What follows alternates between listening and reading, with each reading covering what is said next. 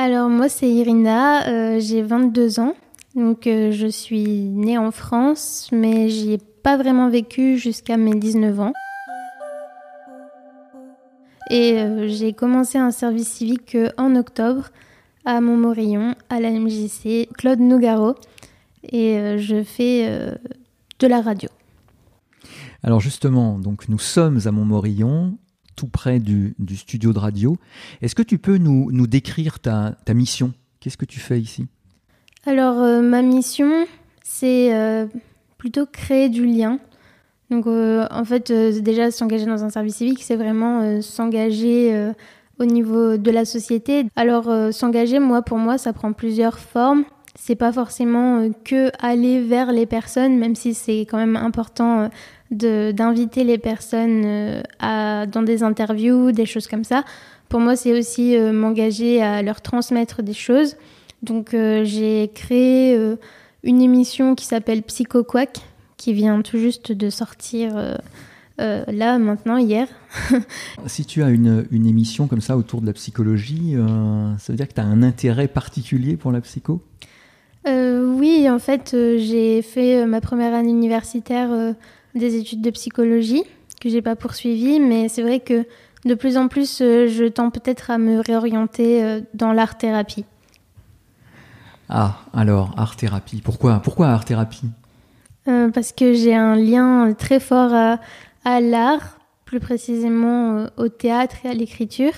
Et du coup, l'art-thérapie, pour moi, c'est, c'est, un, c'est un domaine qui pourrait...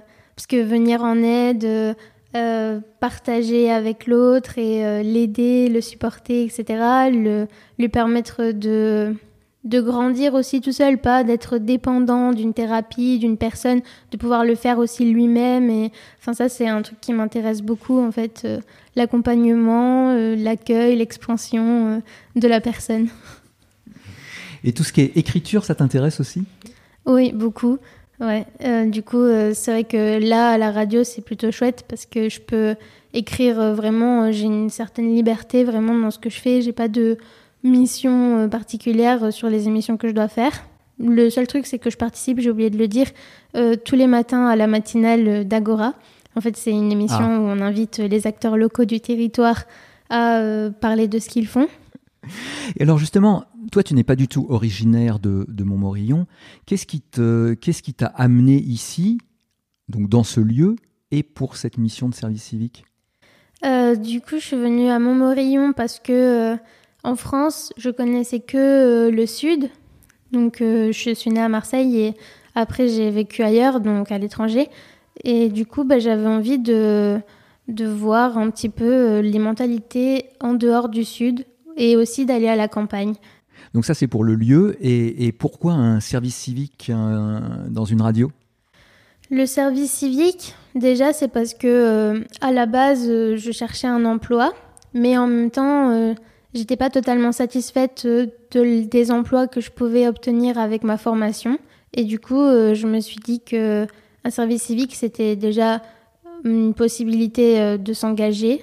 Et en plus de ça, c'était aussi l'opportunité de de voir euh, autre chose que ce à quoi euh, je suis euh, destinée malgré moi, par mes choix scolaires. Un petit mot à propos de la, de la suite. Qu'est-ce que tu imagines après le service civique? Après mon service civique, c'était ma grande question du moment. Là, je viens d'avoir une petite brèche, donc je partage ça.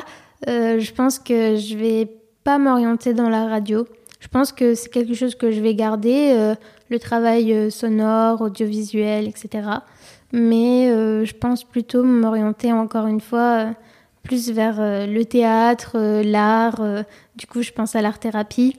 Et aussi, pourquoi pas, à, diriger des ateliers d'écriture.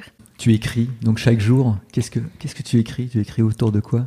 Là, j'écris sur le fait d'être perdu, à quel ah. point, en fait, tout le monde l'est un petit peu. Euh, j'écris beaucoup des j'écris ce que je vis ce que je ressens euh, tout ce qui me passe par la tête en fait ça me traverse j'écris euh, voilà donc en ce moment c'est plutôt sur sur trouver sa voix en même temps être jeune dans le monde dans lequel on vit en ce moment, comment ça se passe, avec en plus le Covid et tout. Je pense qu'il y a beaucoup de personnes qui, qui sont dans mon cas un petit peu perdues. Et écrire, déjà, ça me permet de, de me, de me retrouver un petit peu déjà, d'avoir un fil pour me suivre, parce que c'est des fois compliqué de suivre ce qui se passe dans sa tête. Et, et puis en même temps, ça me permet de relativiser et, et puis de partager aussi mm, autour de ça. Tu as l'impression que c'est compliqué de trouver sa voie? En fait, j'ai l'impression que on en a tous une, un peu une sorte de destinée. Mais le truc, c'est que j'ai l'impression aussi que la voir, c'est pas tellement évident, mais par contre, euh, on est quand même tout le temps poussé vers cette voie. Et si on n'est pas euh, en accord avec ça, alors on, a, on dépense plus d'énergie ou il y a plein de choses qui vont pas, des petits trucs comme ça. La vie, euh, elle nous redirige tout le temps, quoi. Et en gros, c'est, euh, je pense que là, c'est là où intervient notre libre arbitre.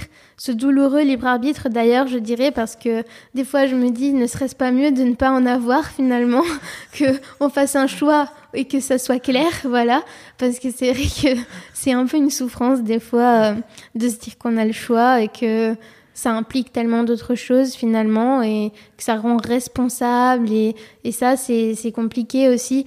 Mais, euh, mais oui, je pense que on a tous une voix, des choses qui nous font vibrer.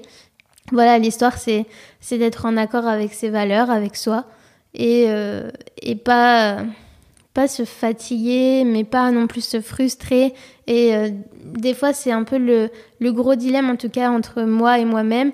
C'est toutes les barrières, les cases, les, les choses mentales qui sont très, euh, très euh, serrées, très euh, depuis longtemps conditionnées, des choses comme ça, et mes envies, mon cœur, et voilà, la sensibilité.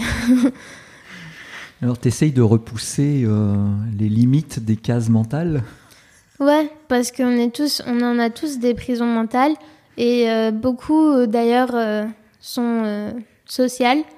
Et sur certains points, c'est un peu compliqué parce que sur plein de choses, je me rends compte que je suis un petit peu un esclave de moi-même déjà, parce que je, je, suis tout le temps là à me pousser à faire plus, à, à être productive, etc.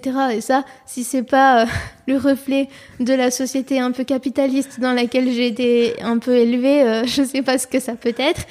Et est-ce que tu, tu, tu réussis Tu as, as, l'impression justement de t'affranchir un peu euh, de toutes ces pesanteurs-là? Eh ben, j'essaye. Après, euh, le fait de le voir, des fois, c'est plus frustrant qu'autre chose parce que des mm. fois, je me dis, heureux sont les ignorants, c'est vrai. Hein J'aurais mieux fait de ne pas le savoir et, et vivre comme ça, et tant pis. Mais, euh, mais voilà, après, c'est un, une sorte d'éveil que j'ai malgré tout provoqué et que maintenant, faut assumer.